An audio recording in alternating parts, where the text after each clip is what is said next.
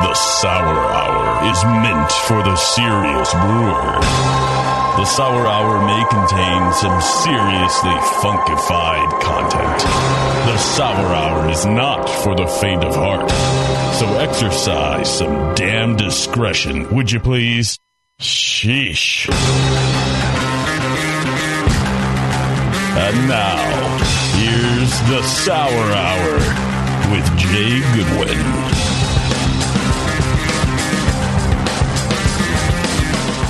Right. It's that time, Scott. Yes, sir. Sour Hour episode number six?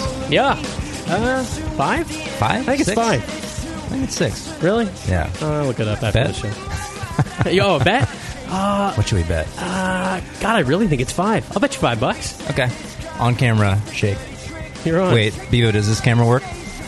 They're not paying attention. Okay. Yeah. Oh, yes. Oh, it does work. Uh-huh. Okay. So everyone is a witness to that. Good. Uh, welcome. You sound pretty certain. Yeah. You're the type of guy that doesn't make bets unless you are just uh, 100% I'm sure. money in the bank. Yeah. Uh, yeah, welcome to the Sour Hour. Uh, you all witnessed some illegal activity live on uh, brewingnetwork.com slash TV. My name's Jay Goodwin. Uh, we're here in uh, downtown Concord at the world headquarters of the Brewing Network in Studio ADD. Beautiful day. And uh, I'm really actually excited the weather's good because uh, this Saturday we're going to be out here for the Winter Brews Festival uh, put on by the Brewing Network. Uh, we'll be here pouring beer from the Rare Barrel, so hopefully uh, a lot of you guys listening will be traveling out for that festival, and it's pretty exciting. You guys all, all ready to go, Scott? No. Good. well, it's like two days away, so Yeah, I've got plenty of time. yeah, plenty of time. But But, we, you know, everything kind of comes together in the last second. Justin doesn't sleep for about uh, eh, 72 hours leading up to it. Uh, and then it all goes off without a hitch. Awesome. Yeah. Well, yeah, I've been to a couple of them before, and uh, I really highly recommend it for everyone out there who hasn't been or who's trying to get an excuse to come out here. Maybe a little short notice now, but hey, you know what? Just do it. Hop on a plane. A few tickets left. I mean, what is Southwest going to run you for a flight, no matter where you're coming from? Couple hundred bucks? Something I like mean, that. What, what's what's stopping you? Yeah. I mean, what's the cost of fulfilling your lifelong dream of meeting Scott in person? Exactly. Well, okay, you just ruined all the last second ticket sales. Well, now they're sold out because I just sold it so well Oh, right there. But yeah, happy to be here. Uh, we have no guest tonight uh, because uh, we have a huge surplus of questions, and Scott and I were chatting before the show. It's pretty funny because we had all these questions and they were building up, and we just couldn't get to as many during all these uh, shows we had guests on. So, hey, let's knock a bunch out during a Q and A show. And then what happened when we promoted the show today, Scott? Uh, I would say about 15 ish emails came in uh, with more questions when people saw, oh, they're doing, which God love y'all, you know, hey, they're doing a Q&A, and so let me send in my question. And now we'll just have to have another Q&A for the uh, current backlog. Yeah, no problem with Yeah. that. So that'll be a lot of fun. And, you know, if you want to jump in and add to those questions, you can call us tonight, 888-401-BEER. Join us in the chat. We'll be kind of mixing in uh, questions at Scott's discretion from email, from people calling in, joining in the chat. So, yeah, let's talk sour beer.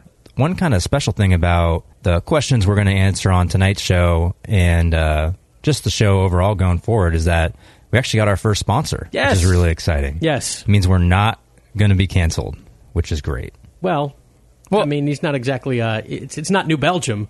Well, I mean, yeah, so let's that's not true. go over that, but it's a good sign. We're scraping by. Right. We're scrappy underdogs still. Exactly. But it means, you know, a lot of you out there are listening, getting a lot of good feedback, a lot of good questions. So that's awesome. And uh, as I understand it, we're actually going to taste some of our sponsors' beer live on the show tonight. Is that we right? are, for sure. I want to get to him, but I first want to hear what is the latest at uh, the Rare Barrel. Tell me what's going on. Yeah, for sure. Um, you know, we, we have a few things going on. Uh, one thing is we're doing prep for Beer Week, San Francisco Beer Week, which is coming up for those of you who don't live in the Bay Area. Um, it's going to be Friday, February 6th through Sunday, February 15th. You know, I'm never good at like, there's all these laws when it comes to like what events you can promote, like if you're going to be there, if you're not going to be there, if they're at, you know, a bar, if they're at your brewery. So I'm just going to say, check out our Facebook, Twitter, Instagram. Uh, in the next week or two, we're going to be putting up a big blog post uh, on the rarebarrel.com to kind of give you guys a full rundown on all the places you could be getting rare barrel beer, but also some fun events we're going to be doing during that week. And you get this typical pitch from a lot of breweries. I'm promising that there's going to be an awesome, outstanding list of events. You guys should definitely check it out. I'm excited about attending these events, and I'm I'm working them. So, I mean, how's the the supply doing? Are you worried about you know just having multiple things a day, every day that you got to provide beer for? And yeah, it's tough. That's something we've been having to manage uh, for a long time. In our first year of selling beer at the Rare Barrel, you know, we've kind of just gotten to the point where we can, you know, support a bunch of events like this. But yeah, I'm I'm worried it's going to be very busy at our tap room. Uh, we're optimistic also that we can do a couple of bottle releases. Now, those bot, you know, sour beer re-fermentation in a bottle, they may or may not be ready in time, but you know, we're we're looking forward to being able to, you know, provide people who maybe just happen to be in town or are coming to town because of Beer Week to get some of our beer to take home. So that's pretty exciting stuff. But yeah, that's what's going on for us in the near future. Do you want to get into this beer tasting? yeah, yeah, let's do it. Did you taste this beer in front of you first off? Yeah, I did taste it. Yeah. Well, before we pot them up, let me hear your initial thoughts. All I know about it is that it's a kriek, and I think it's extremely to style for kriek. It's definitely got that distinct cherry aroma and flavor to it. It's got a good amount of funk to it, which you know I think is you got to have in kriek. Not just you know American sour beer with cherry, but kriek specifically. The body and carbonation level are spot on. So I was like, hey, you know what? This if if you didn't you know prime me on what this beer was going to be, I'd say this is a pretty two style and tasty example of Belgian Kriek. Yeah, I, I just want to say, bef- uh, you know, n- not to overinflate everybody's expectations, and then we'll, we'll pot him up, and it'll inevitably be a disappointment. But I popped this. Uh, there's four bottles. I popped one on uh, New Year's, uh, and saved the other three for this show, and was really blown away. I mean, it's a runaway, the easily the best homebrewed sour beer I've ever had, and I'm probably in the 25 to 30. I would say I've had 25 to 30 examples of homebrewed sour beer, which is, is not a lot. I'll give you that. I'm sure a lot of you out there have had a whole lot more. But A, just a, a lot of people aren't necessarily brewing them. And B, I'm not, I don't have access to everyone who does, obviously. And it just has all those things that I'm always missing from homebrewed sours. Just bright and not a hint of an off flavor, at least for, for, for my palate. So, uh, with that intro, uh, how about you disappoint us, Matt?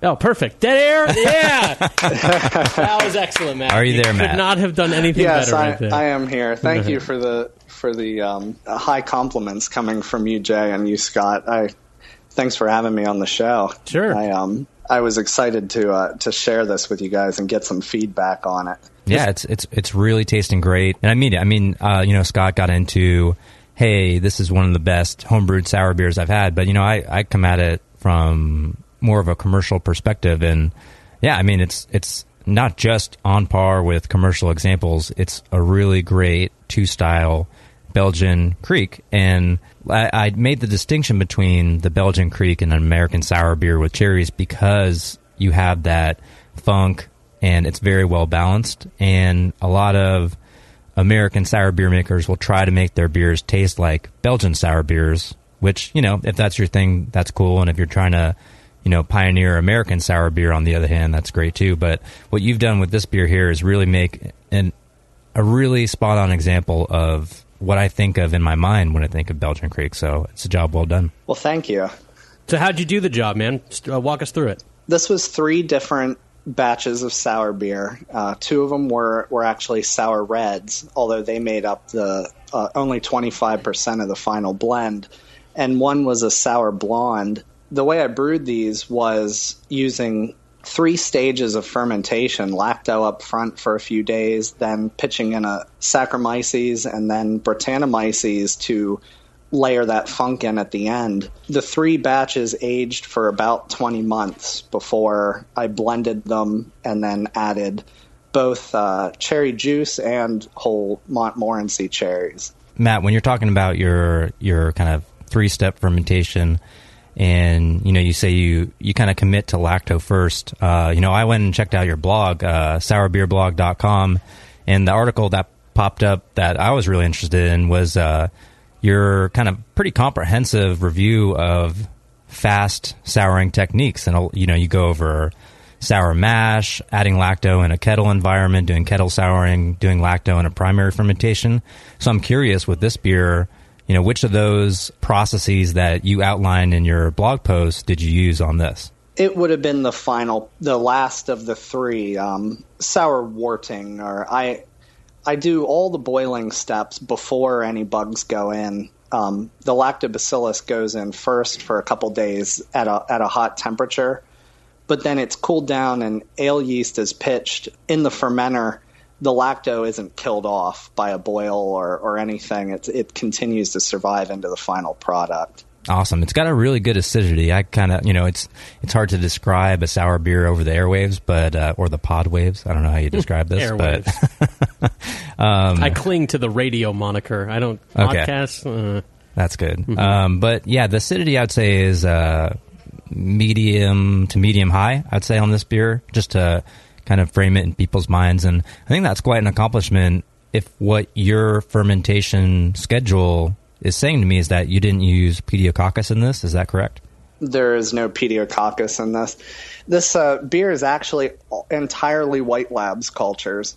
This is uh, the lactose White Labs um, Lacto delbrueckii the sour reds were fermented with uh, Saccharomyces, the dry English ale strain WLP 007, while the sour blonde was a cal ale. And then the Bretts that I used, I believe, were um, two of the batches got Brett Lambicus and one got uh, Brett Brux, and those were all White Labs cultures. Awesome. It's got a really great level of acidity, and you know, without saying kind of overstating it, it's got a high level acidity for a beer that only has only seen lactobacillus. I think. Have you done, you know, other experiments that maybe you've uh, chronicled on your blog that do, you know, incorporate pedio or have more of a mixed fermentation, or do you? Or is this kind of oh. your standard thing to do? Separate all the steps out into lacto, Saccharomyces, and then Brettanomyces.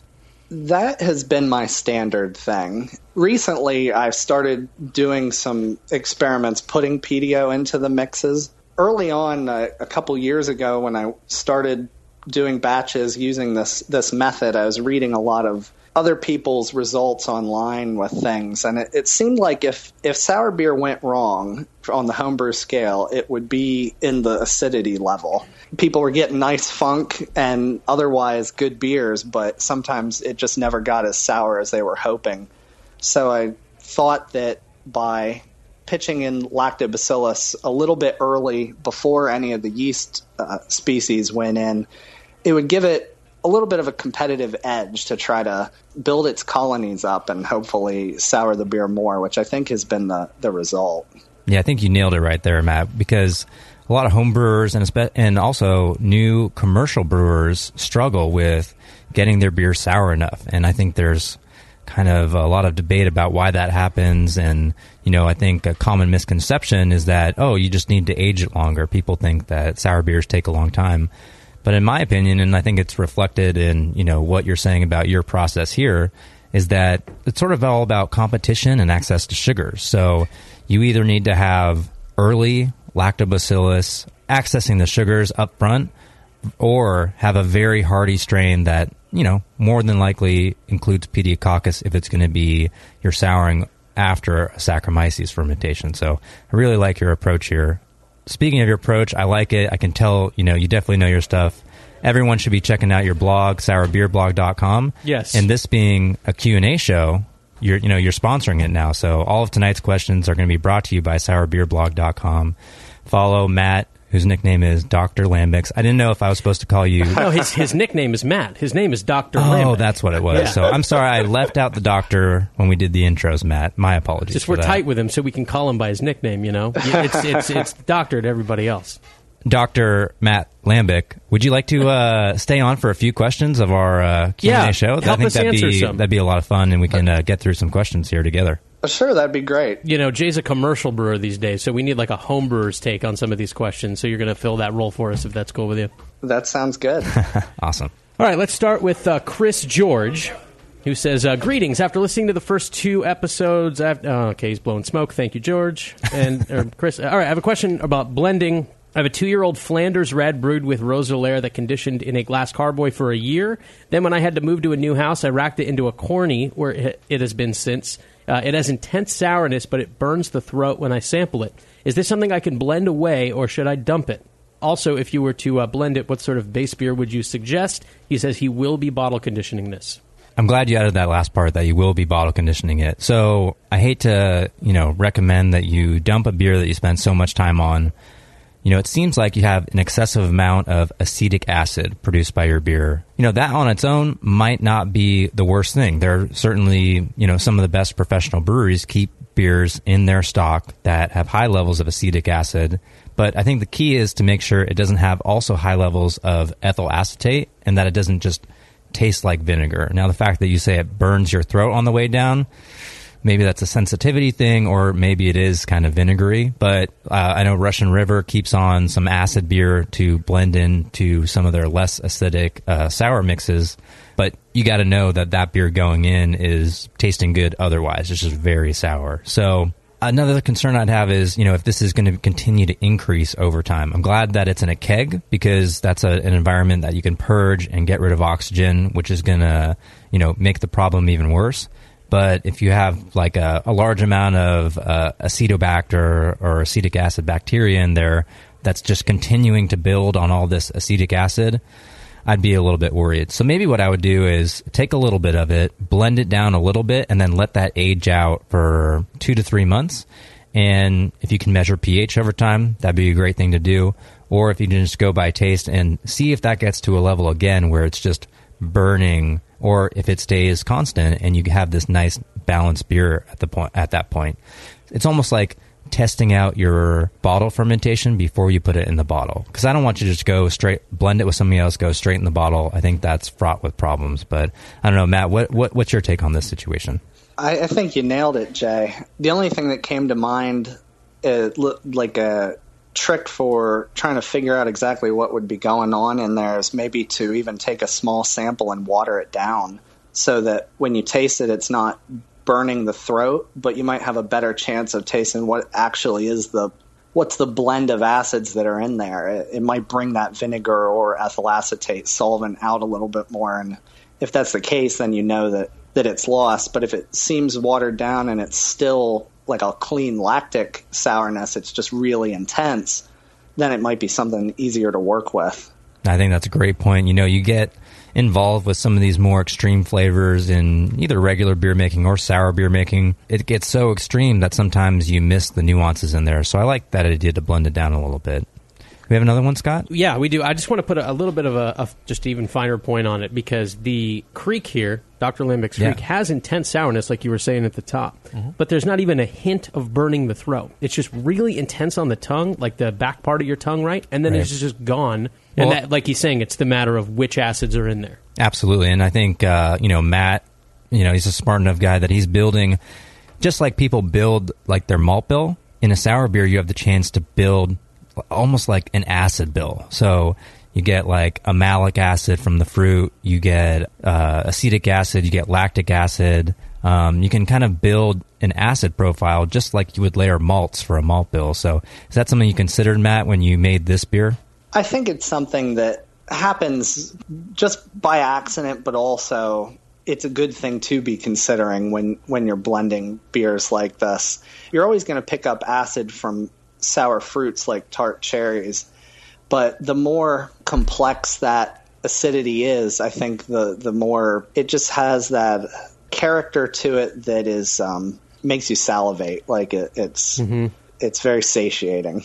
Absolutely, and this beer is one of them. It's something that you know. It's a. It, this beer reminds me of reading, uh, you know, a Michael Jackson book where he's talking about how uh, Rodenbach is the most refreshing beer in the world, and that's that satiating, salivating. That that's what a sour beer can give you. That is transcendent beyond what regular beer can give you. Now, maybe I'm a little biased, A little bit. but and I'm sure Matt's the same way. But it's the reason why we love these beers. It's the reason why people are listening to this show. So that's a lot of fun. Yeah, it sure is. I'm, I need another glass. of Siri, Doc, Yeah. you're blowing my mind, man. This is really amazing stuff. Let's do one more question here. It's uh, from Michael Phelps. And he writes in, "I just got finished ripping a bong load, and I'm high, but I do have a question for the I love sour your hour." He's got a couple of different questions. Uh, speaking of acetobacter, let's do this one. Reading up on the Y yeast culture de bomb, they recommend hitting the beer with oxygen during fermentation multiple times. They're claiming this adds complexity to the beer with micro oxidation. Wouldn't this just create acetobacter, which is something we don't want, right? It's right that you don't want acetobacter, but y- you don't automatically have acetobacter in all of your beers. Now, if you have poor practices, or you really don't even have to have poor practices, it can just be an unfortunate circumstance. Acetobacter is all around us. So there's a good likelihood that, uh, you know, a lot of beers can be infected with acetobacter. And in that case, yeah, the last thing you want to do is give it exposure to oxygen. Um, now, if you age a beer in a barrel, like uh, Chris George was talking, or he aged his in the carboy, but he, if he's got a acetobacter, it's good that he got his beer out of the glass carboy and into a keg because hope, and hopefully it's purged because he's getting that away from oxygen exposure. So, I would say, you know, if you're adding a big enough pitch of this DeBomb uh, Y yeast blend, and uh, that's that's the dominant culture, and you have good technique, then you know I don't think you're going to have acetobacter in there, and in that case, you're just giving additional oxygen to. Uh, I, I'm not sure what's in it actually, but you know I'm sure there's some Brett and some different lactic acid bacteria. I think you're in that way producing more acetic acid up front. My concern is producing too much ethyl acetate up front, which is another byproduct of introducing oxygen, whether you have acetobacter or not. So I'd be concerned about that. We have some uh, DeBomb now at the Rare Barrel, and we're we're experimenting with it on a small scale. So I don't have anything really to report back on that. But uh, Matt, have you have you tried this uh, mixed culture out?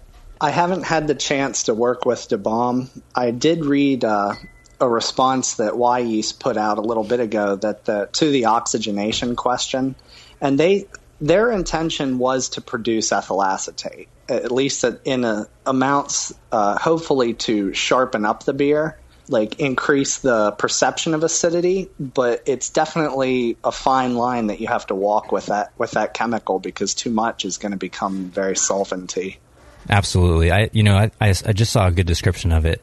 At lower levels, ethyl acetate is going to kind of provide some robustness, some depth, a little perfume to your aroma, and then once you get over the threshold and in excess, an excess over the threshold, you're really talking about that nail polish solventy and.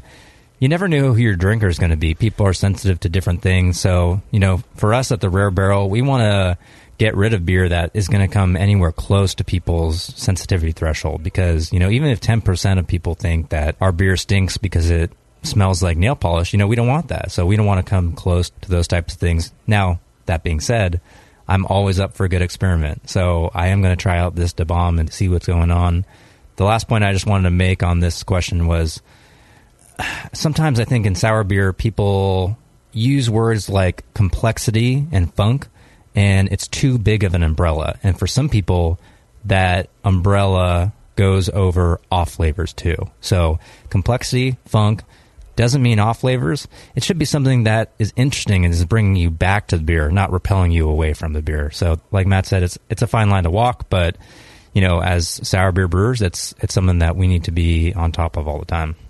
Well, Matt, I want to thank you not only for joining us, but for the beer and your support of the Sour Hour. It's really important to us, and you know, I, I really appreciate it personally. And uh, thanks for sponsoring the show tonight, all the questions tonight, and uh, coming on with us. Thanks for having me on the show, and I'm I'm glad to be able to sponsor it and support what you guys do. I think it's a great. I think you're doing great things, and um, my vision of the future is is great sour beer on taps all across America, and I think that this is this show is going to be one of the things that move us in that direction.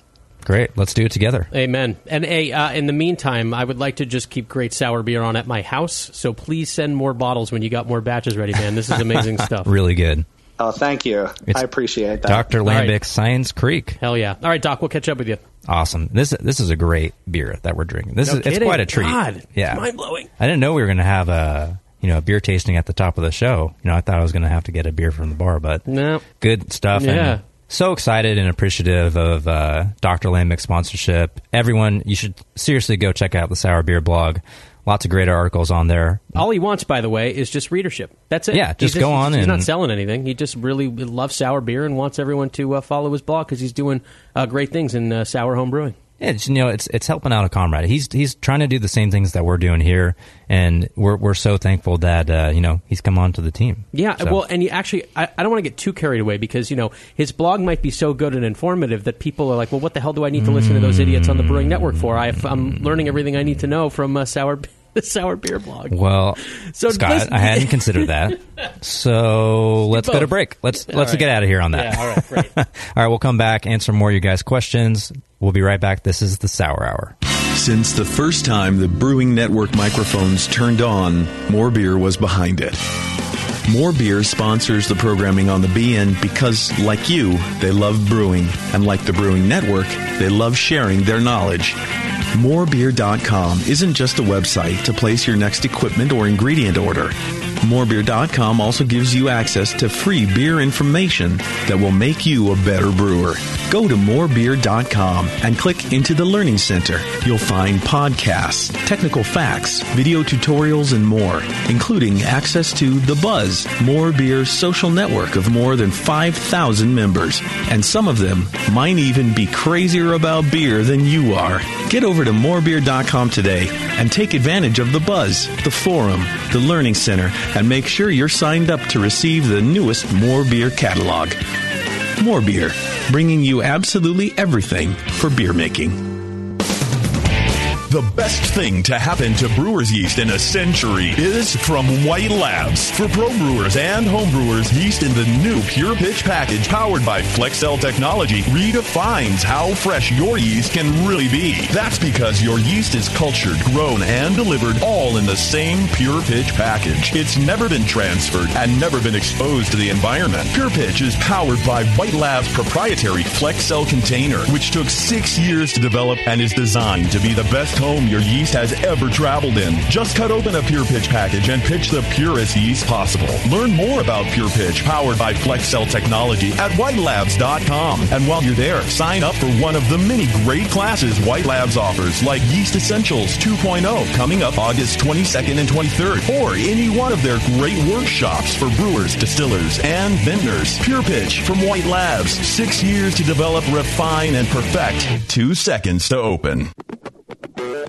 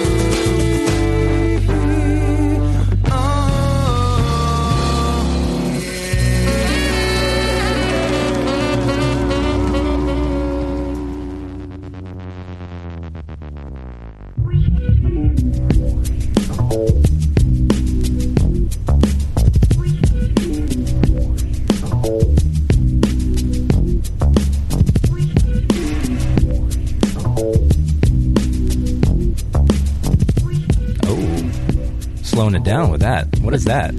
Uh, pulled the needle off the record. You know, it's uh, Quannum MCs. It's called Concentration. Is the song? Okay, It's uh, hip hop from like the early 2000s. I like it. We're back. It's the Sour Hour, talking hip hop from the 2000s. Right. We're uh, doing our first Q and A show, and uh, had a great first segment with uh, Dr. Lambic from SourBeerBlog.com, who will be sponsoring all of our questions tonight during the show, which we're super excited about. It's it's hard to match the level of excitement of what how good his beer was from the first segment, but we're still excited about the sponsorship too. That's yeah. great. And I'm sure all these guys that are asking questions that we're about to get to are brewing uh, just as good of sour beer, or maybe not. Yeah. well, if you're not, They're trying to. go visit SourBeerBlog.com. That's the key. uh, Joel from Carlisle, Pennsylvania. He wrote this email. He says, I'm only partway through the first podcast, but thanks for starting it. He has a few questions, but let's do this one on bottle dregs. When using bottle dregs, how much should they be grown up in a starter before it's considered a sufficient amount to add to a five gallon secondary?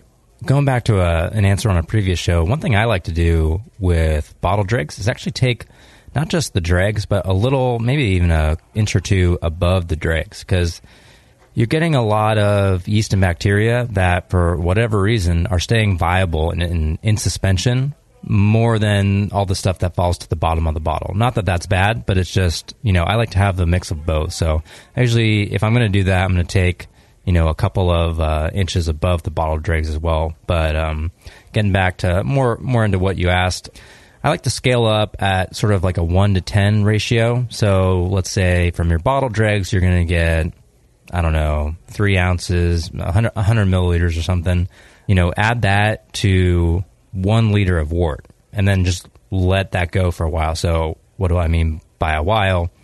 I think for that first step, you may want to take a little bit longer. And in fact, if you are coming out of a bottle and there's not a lot of yeast and sediment at the bottom, you may want to even step that down a bit. So go from 100 milliliters of the bottle dregs to, you know, 500 ml of starter wort, basically. Low gravity, low or even no hops is ideal. And then once you see activity, that's the that's one of the key steps. Seeing activity and give it a smell. It's too small of a volume to do any testing on. So go by sight, go by smell, activity, and then step that up to a larger volume. That's going to be a couple liters after that. And then now you have enough volume to do pH reading, gravity reading, and I would do that at least after two weeks. So give give it a give it double, at least double the amount of time you start with, you know, a Saccharomyces starter or something like that. And then if it continues to smell good, taste good, the readings are good, grow it up until you have, you know, a 1 to 10 or 1 to 5 ratio to get to your 5 gallon batch and then pitch it in.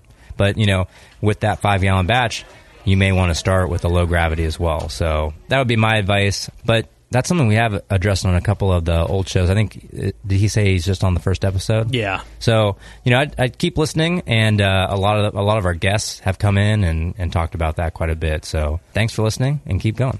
There's another part to his question, uh, which is that he got uh, four used whiskey barrels two years ago uh, from a local brewery that had used them one time for an imperial stout.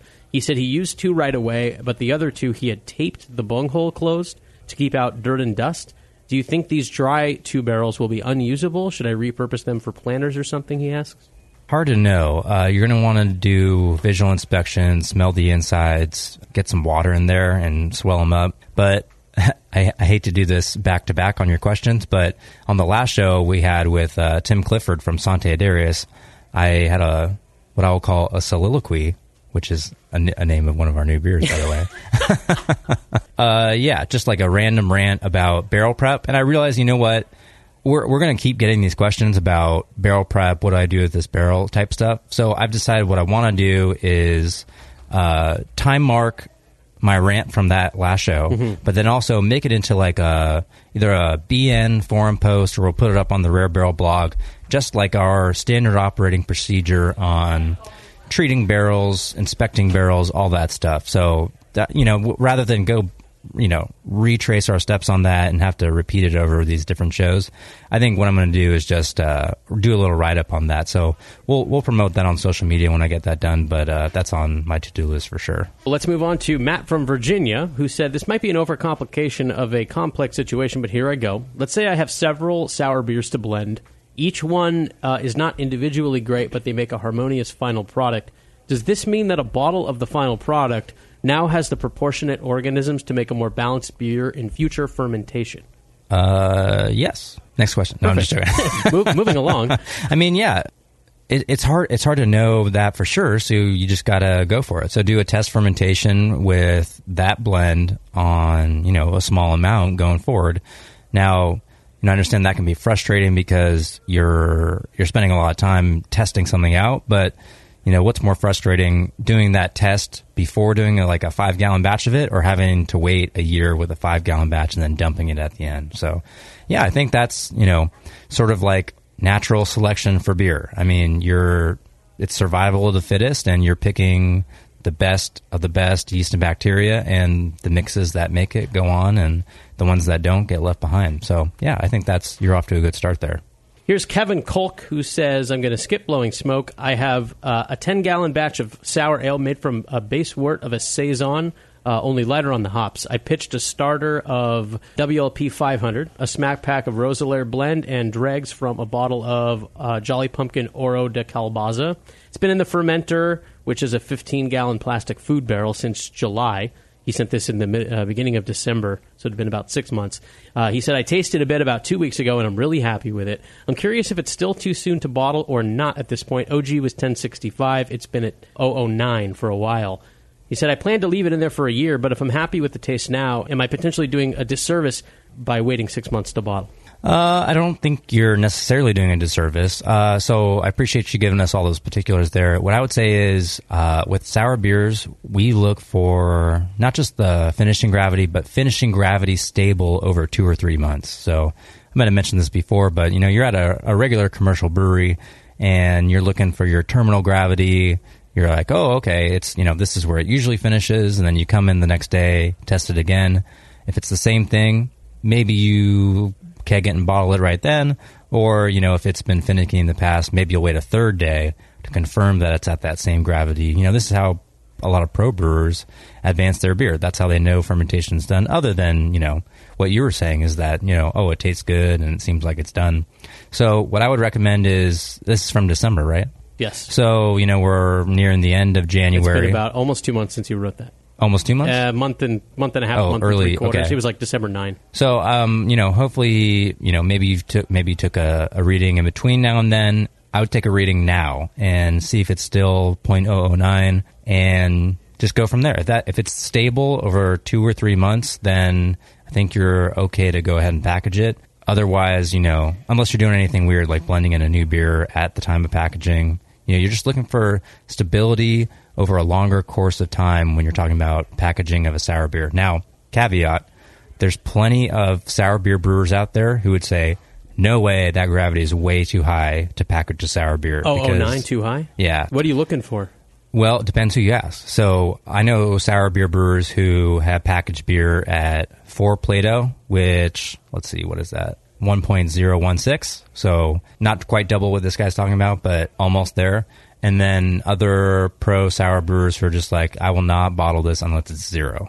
So Really? it's kind of just what your yeast and bacteria strains are up to. The sucky part is, and this is not a satisfying answer, it comes with experience.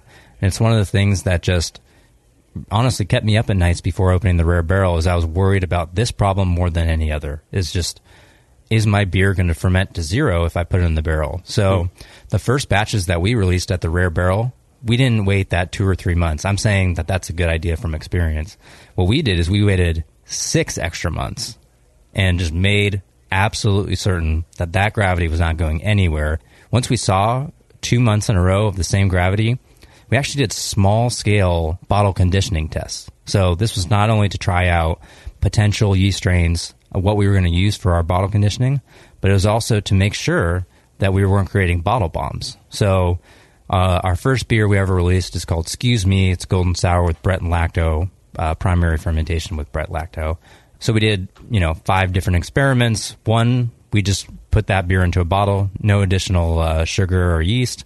The other was uh, 001. The other was a wine yeast. Then there was uh, the cask conditioning dried yeast. And then we did one with the Brett Dray that we used for the primary fermentation, a new dose of that. And we left those for a long time. We bottled enough bottles so that we could taste them basically once a month, one from each different yeast strain. We'd sit down, we'd talk about, hey, is this getting overcarbonated? Which yeast strain is giving the base beer, the barrel beer, the, its best foot forward? And we just we just experimented, which is always a good way to go. But I understand that you may not have that. From experience, what I would say is get a consistent gravity for two to three months, and then try not to introduce some crazy new Brett strain that may attenuate the beer down to zero when it's in the bottle. That's one of the toughest questions homebrewers face if they're trying to bottle condition a sour beer. It's it's scary stuff. I mean, they also don't have I don't know if they have the same access to like the really high quality dense glassware that pro brewers have. I think I might have seen a similar bottle to what we use on the More Beer website. It's like a 375 ml cappable Belgian style. That might be kind of what we use, but I would just make absolutely certain you have the strongest bottle possible for that. Got a lot more questions to go to, but uh, I think it's I think it's break time. I see good? my beer running low. Oh, actually, let's let's do another one. Vivo said Oh, take a break, but now she says we're good. So let's well, let's get through a couple Bevo's more. the boss, so are, are you sure? Are you certain? yeah, Okay. two thumbs up this time. Wow. she says we can keep going. Mom, Mom says we can stay out. Thanks, mom. All right, here's Daniel. What did you say, Vivo? Never say that. Never call me mom ever Okay. again. All right. Sorry, Bevo. Mama.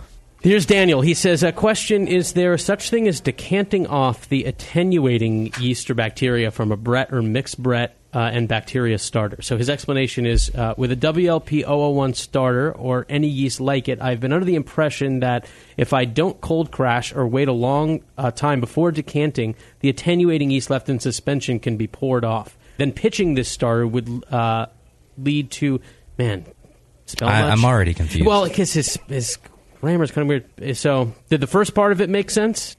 Decanting off the attenuating yeast bacteria from a Brett. So in a starter, you, you, you start a starter, and then a lot of yeast falls to the bottom, and then there's some at the very top in suspension. There's a whole bunch in between.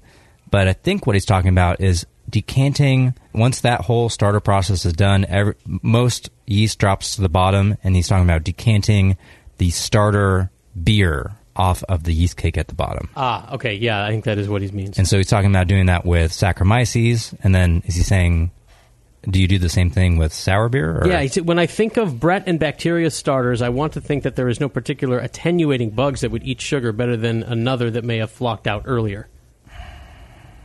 Say that one more time. it's delicate. If it doesn't make sense, it doesn't make sense. When I think of uh, Brett and ba- Brett and bacteria starters, Yeah. I want to think that there is no particular attenuating bugs that would eat sugar better than any other that may have flocked out earlier.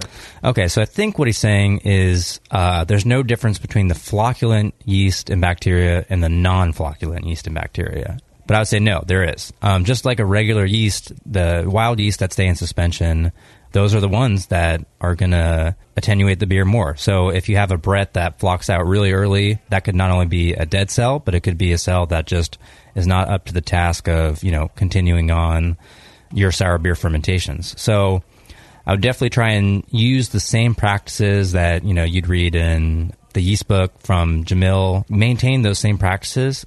The one thing I'll say about Brett is it's a terrible flocculator. So I don't see a big problem with you know carrying over cells that are at the bottom of any type of starter or fermentation. They're going to be just fine.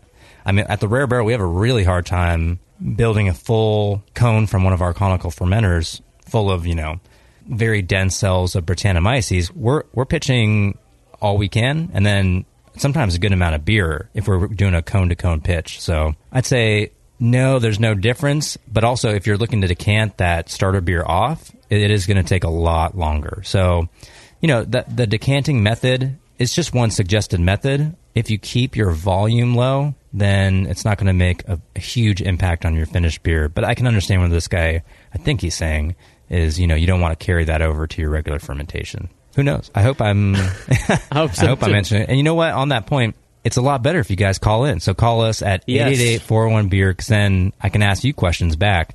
Uh, give us a call and uh, maybe we'll get to some of those in the next segment. Maybe yeah, and I, I you know I could be putting the uh, the emphasis on the wrong word, and I don't Syllable. I don't exactly I don't know you know what I'm asking. So yeah, when you when you ask a question yourself, it can be uh, answered more effectively. Let's do one more for the break. Okay. Okay. Is that okay, Bevo? Yes. Okay. Yes. Or she just said. one thumb up. She's unsure. Well, let me be perfectly honest. I wasn't really listening, so I'm just going to go ahead and go with whatever you guys are saying. Who are you talking Not to the back there? I know. My good friend Pushy Jack. Ah, announcer man's oh, here. okay. This one's from uh, from John Osaka. He says he loves the show and he wants to know how would one approach brewing a Flanders red brown more like the, the Duchess or a Rodenbach Grand Cru. He said he really likes the balance of sweet and tart uh, of those beers compared to many other drier sour beer styles, which I know Jay, you and I uh, lean towards. Yeah. Uh, but he says he's unclear uh, how to retain that while still creating a shelf stable bottle and without the use of artificial sugars. Um, he said he realizes that blending is involved. My understanding is that Duchess is pasteurized. Uh, is that the only way to hold off some of that sweetness? Uh, he's in uh, New Zealand, this guy, and he's paying a small fortune for these beers, uh, and they're they're hard to find. So he wants to brew some of his own.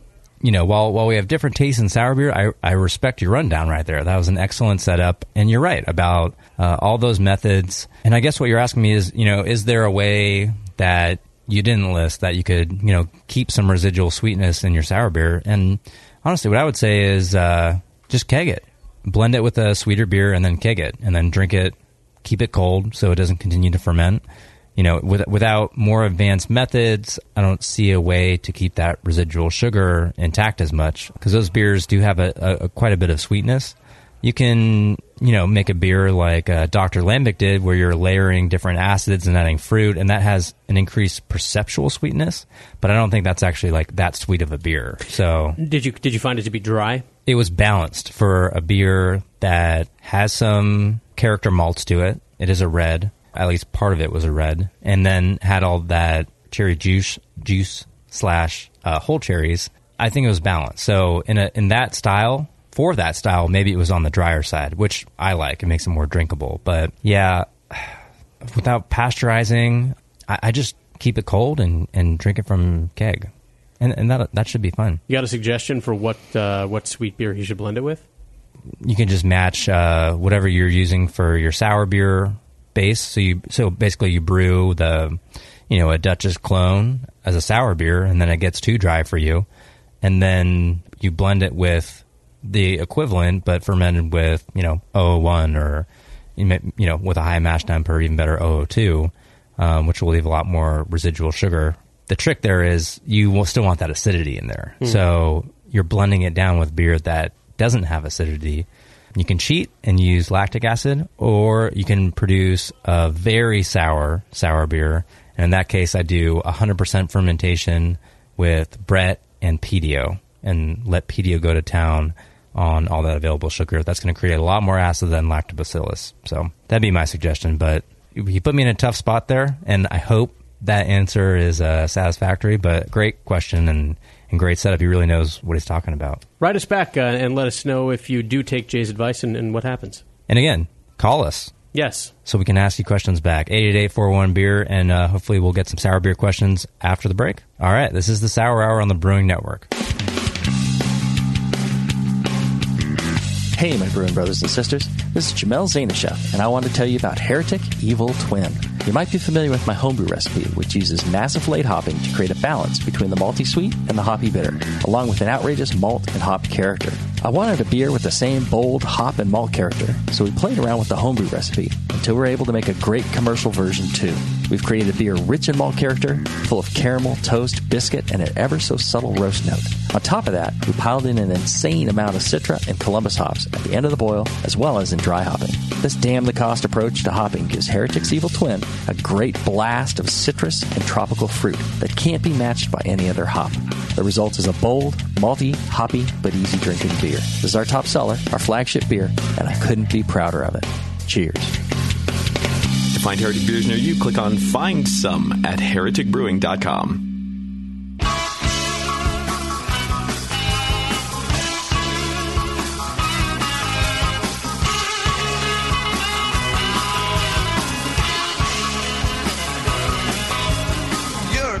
Boyfriend while I'm left here to listen. I hear you calling his name, I hear the stutter of ignition. I could hear you whispering as I crept by your door, so you found another joker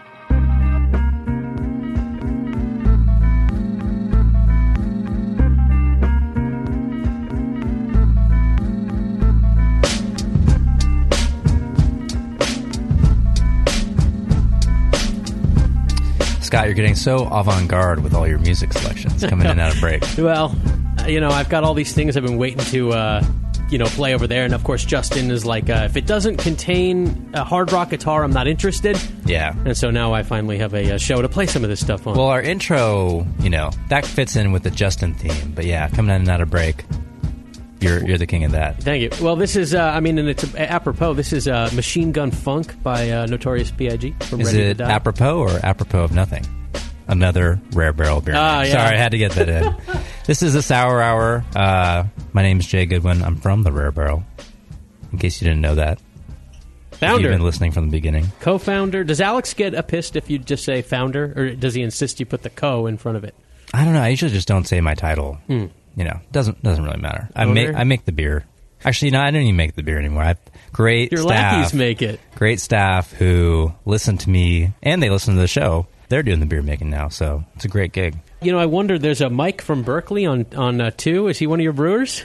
Oh, is that yeah. him? Oh, really? Okay, because well, actually, no, he's from he Oakland, so I don't know Oh. if he's calling in. I I, joked. I, I told him to call it. What, what was I going to have him ask about? I can't remember. All right. Well, hang, hang on, Mike. We're going to talk first to Stacy. Yeah, Stacy's in hello? Springfield, Missouri. Yes, sir. Yes.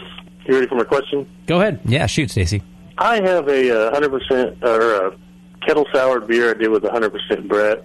And my question was I didn't really get enough tartness out of the beer that I liked. Um, I was thinking of repitching some lacto into it, and I was wondering if that was possible at, during bottling or if that would cause problems or if I should just add it now to the fermenter, um, let it go a while, or if you had any recommendations on getting a little more tartness out of that. Yeah, great beer. question, Stacy. Uh, so, getting back to our uh, our talk with uh, Matt from Sour Beer Blog earlier, we kind of got to think about it in two ways. You either add lacto when there's tons of access to fermentable sugars, like you did in the kettle sour, but if you do it after a primary fermentation, whether it's with Brett or Saccharomyces, you really need something a lot more aggressive. So, what I would do is try and get some Pedio in there. But uh, Stacy, tell me this: how much uh, how much residual sugar is left in the beer? Do you know? Not much. It's it's down to uh, I don't think in Plato it's down to 10, 10 right now. Okay. So it's pretty much about finished. There could be a little bit. What uh? Did you say what There's strain of Brett? left, yeah. What strain of Brett you're It was using? lam- it was Lambicus from Wyeast. Okay. Yeah, so 1010. I'd say there's a little bit of fermentation left to go based on my uh, experience with that Brett strain. Uh, ours usually finish at, and I'm gonna I'm gonna match you in my challenge to convert back. So we do Plato. It's like 1.5 Plato is where we finish with that usually. So that's 1006, I think. So you know, I think that could keep going. But what I may do, if you do, you like the flavor of this beer right now? It's just lacking tartness. Yeah, it's uh, I like it. Um, it, it's an okay flavor. I wouldn't mind letting it go longer. I mean, I wouldn't be, be objected to adding Pedio to it and just kind of let it go. I'm not in love with it, so I mean, if that's the way you think I should go, I would do it. Yeah, I mean it's going to delay any packaging for a while, but what I would do is add some Pedio and then maybe start brewing your, your next sour beer and get some Pedio in there a little bit earlier in the in the fermentation, just to kind of have that as a backup for a possible blending option. But that's that's the way I would go, and hopefully it works out. Cool. Well, I appreciate it. Thanks for calling, Awesome, Stacy. thanks. And then just one one thing before we get to the next question. Yeah. I just want to refer Stacy and anyone else who's doing some kettle souring to Sour Beer blog. I said this in one of the segments before, but great article on fast souring with lactobacillus. So definitely check that out. And just another reminder: all of the questions on on the show tonight brought to you by Sour Beer blog. So you know, definitely go check it out. Hey, uh, Mike, are you uh, one of Jay's brewers? I am. Indeed. Oh, he's got some questions for the master. Well, he You're can't. no, you are not getting paid overtime for this, just for the record. he can't. All cor- right, never he- mind then. He can't. See you- you yeah, later. see you tomorrow. He can't corner you in the brewery and ask you in person. He's got to call your radio. No, actually, we have a really early day tomorrow, so I don't know why you're still Yeah. awake. I'm going to go to bed, you know, right when I get home. so. Get some sleep, man. I'm actually in bed. No, I'm in bed right now. All right, what's up, Mike? I had a question. Um, so, you know, I've heard uh, the rare barrel that you guys use barrels for the slow induction of oxygen, maybe helping Brett clean up some of the off layers that could be created during fermentation or aging. Um, as a home brewer, fermenting or aging in a glass carboy, it's kind of hard to emulate that. So I kind of had a crazy idea. What do you? What about like using like a, a hardwood, you know, like a like an oak cork or stopper or bung? Is that ridiculous? Uh, well, I want to point out real quick that he said uh, "you guys" instead of "we" when referring to the rare barrel. So, are you are you are you new, Mike? He's role playing or something. I don't know what's going on. No, I'm yeah. I'm the I'm a model, so I don't really, you know. Well, yeah, I mean, uh, I don't think that's ridiculous. I mean, it's there's precedent for it in the book uh, Wild Brews by Jeff Sparrow. He talks, ab- or he at least references someone else's article. I think the guy's name is uh, Raj Apte. I don't know if I'm pronouncing that right, but anyway, he kind of dis- he discovers that I think he uses like a, a leg of like a wooden chair and it's like a certain diameter it'll fit in your glass carboy and he says that it's the same introduction the same rate of introduction to oxygen as either a standard oak barrel or a, a punch in size which maybe is more typical in lambic brewers. But yeah so it's not unprecedented. I just don't even know how to begin to start doing that you know plugging up the you know top hole on a carboy. I, I'd just be worried about uh, that creating a seal or some fermentation gunk getting in there, and then your glass carboy pressurizing and then exploding. So, you know, any technique you're going to try out, I think the first concern always has to be safety, and that's what we teach our employees at the Rare Barrel, Mike. That's a great answer. Also, uh, kind of a second part, if I can, if I can ask another question, is that all right? Yeah. So you talked about with Tim Clifford from Sante about getting the barrel, and he mentioned something about, oh, you know, he gives people a taste of his beer, and he says, well, you're not getting the barrel. I'm not getting the barrel, and he said, well, you kind of are, but Yeah. you guys were about to elaborate on it, and I think something happened. But do you remember? Do you guys recall that? at all? yeah, I do remember that. We drank more of his beer. Uh, anything else? and I, I No, do no. remember him saying that, and I remember being kind of surprised by it. I mean, you're barrel aging, and you're purposely not wanting people to get barrel character. That just struck me as odd. Well, you know, not to speak for Tim, but h- how I interpret that is, you know, the barrel does influence the flavor of the beer. Like uh, Mike was saying earlier about uh, micro oxygenation over time, that'll really influence, uh, you know, the long secondary fermentation of a sour beer. But also, it doesn't just have to be, oh, you know, you taste oak in this beer or you taste fill in the blank wine that used to be in this barrel. There are very subtle characters that you know occur at below threshold or maybe even above flavor threshold that you just don't perceive that add to flavor, uh, mouthfeel, and body of the beer that really does change it. Now, if that is that what Tim was talking about, you know, maybe. I think a lot of his sour beers they get a, a distinct house character from their water and the the fermentation uh, yeast and bacteria that he's using. But I'm pretty sure that's what he's talking about when he's talking about a barrel character drawn from his barrels. But that could also be just the overarching theme of brewers being a lot more extreme these days, and they have to hit you over the head with you know whatever ingredient is in their beer if they put it on the label of the beer. Now, for us at the Rare Barrel, you know we don't really subscribe to that. We think you know subtlety is not a bad word, and complexity comes out of subtlety because you know if you if you get a new flavor on your tenth sip and you're still coming back for more on that beer, then that's a success in our book. Hey, Mike, uh, who who informed you that you got the Rare Barrel job when you applied? Uh, I believe it was Jay. Yeah, was it like a phone call or an email? Yeah, no, yeah, it was an email. It was a very official. I think there was an exclamation point in there even. What was your reaction? Uh, you know, I, I just kind of nodded. I, I pretty much knew I had it in the bag. You know. Take it or leave it. Yeah, he started playing his trumpet. Yeah. All right. Yeah. All right, you got an early morning, so we're going to do a little lightning round of uh, questions here. All right, thanks, Mike. Thanks for tomorrow. calling, Mike. All right, let's start with Josh Zimmer.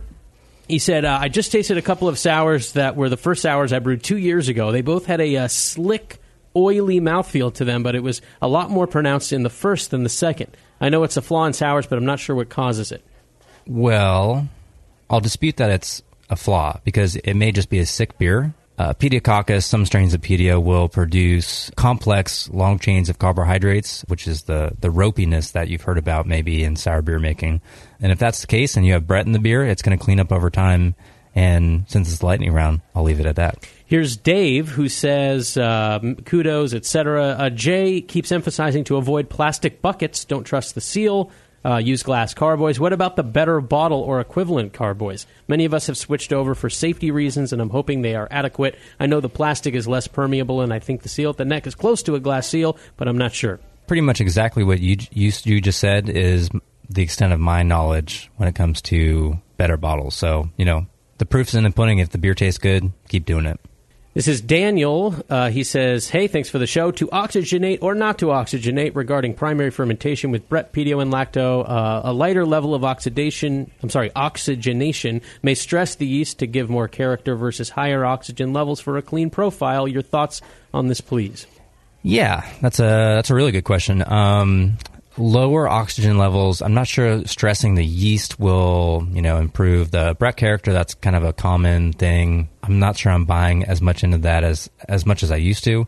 Um, but one thing, if you discourage yeast growth in a mixed culture fermentation, mixed culture being Brett and lacto or Brett lactopedio, then you're going to increase the acidity of the beer because yeast growth rates are going to be outcompeted by lactopedia growth rates. And when it comes to oxygenating Brett lactopedio beers, we usually don't do it at all at the Rare Barrel. We try and keep pedio away from oxygen at all times. That is a very sluggish fermentation, but what we're usually looking for is a lot of acidity out of that. So they go hand in hand. He's got a follow up. He says, If I add fresh wort to a yeast cake of Brett, Lacto, and Pedio, uh, can I assume that all viable organisms are active after three days with an active fermentation? As to say, if I siphoned uh, all of the fermenting beer out, would I have all the organisms in the beer that were in the yeast cake?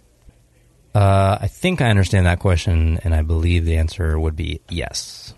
That's the best I can do on that. All right. Here's uh, Miles who says, uh, "What up, fellas? Insert flowery shit here about how you're the best. Cool. Uh, what's the best way to develop a unique mixed culture to use as a house strain?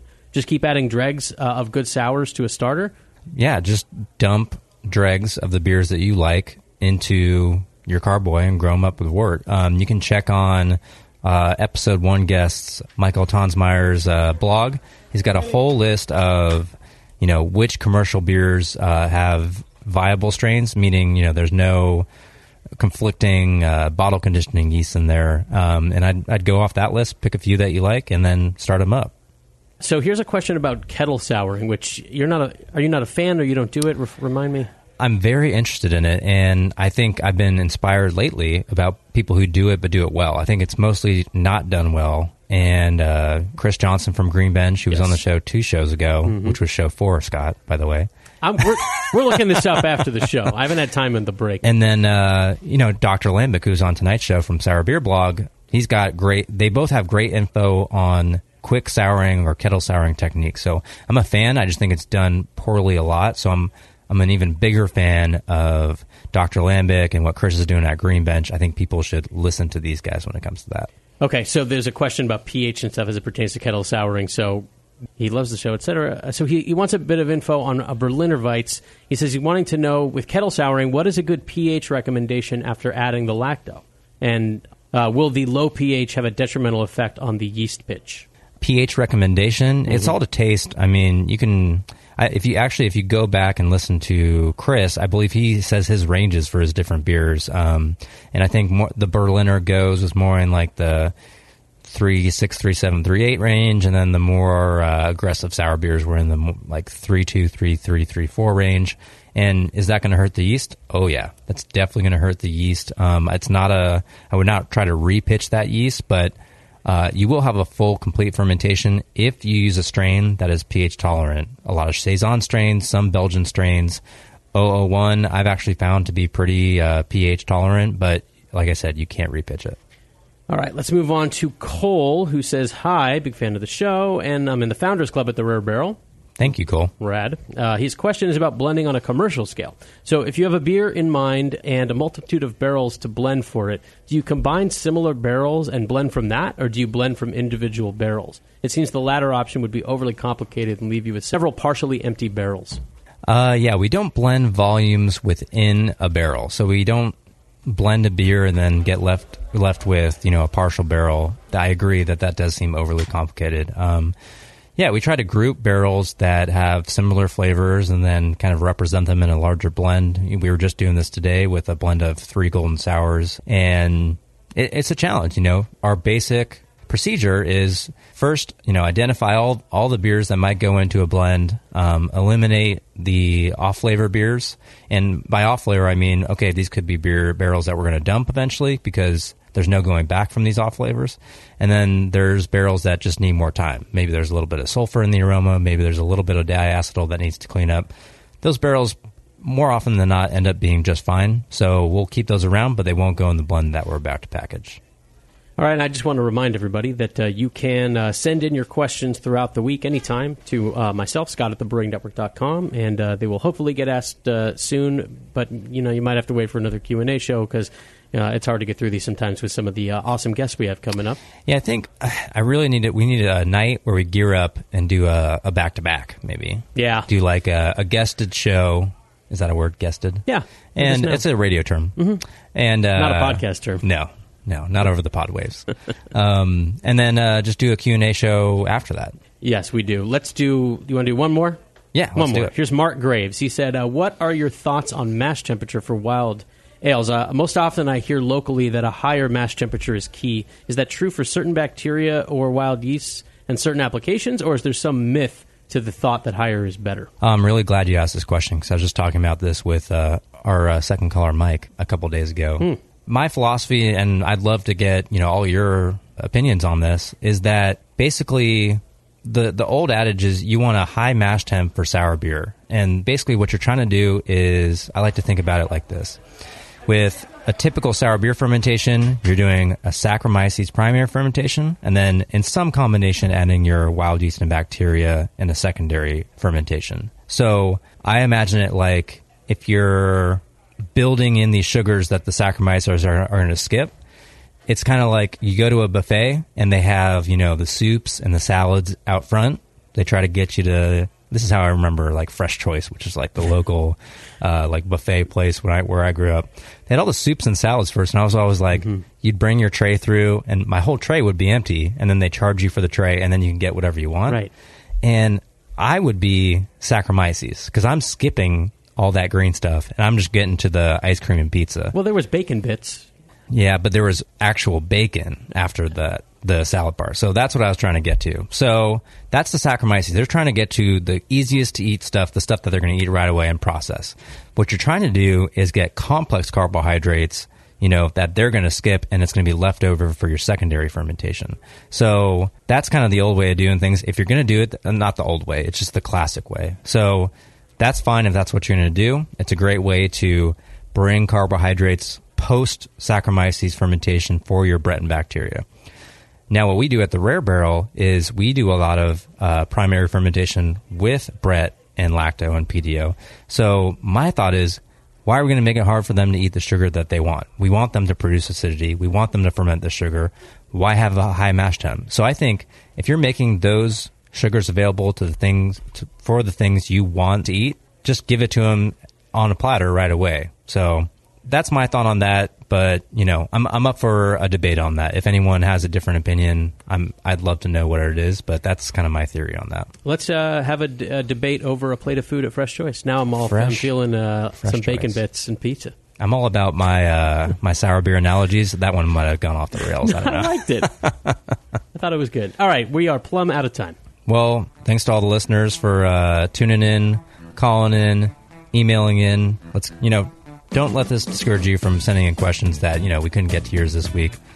Send them in. We'll do a a back to back show after a guested show, radio term. Uh, but yeah, thanks to uh, Dr. Lambic and Sour Beer Blog for being on the show, sending great beer, and sponsoring the show, especially. Um, and we'll be back next time. I, I'm not sure if we're totally confirmed for our guests, but we got some pretty cool guests on the Yeah, horizon. You, so you, you ran down the list of uh, not completely sure, but probably coming, and it's uh, boy, it's like a, a, beer all star team. pretty much. Like so 1980s Oilers. you guys should uh, stay tuned in. So uh, thanks to uh, Bevo, thanks to Scott, and thanks to you guys for listening tonight. We'll see you next time. It's been the Sour Hour on the Brewing Network. The Brewing Network.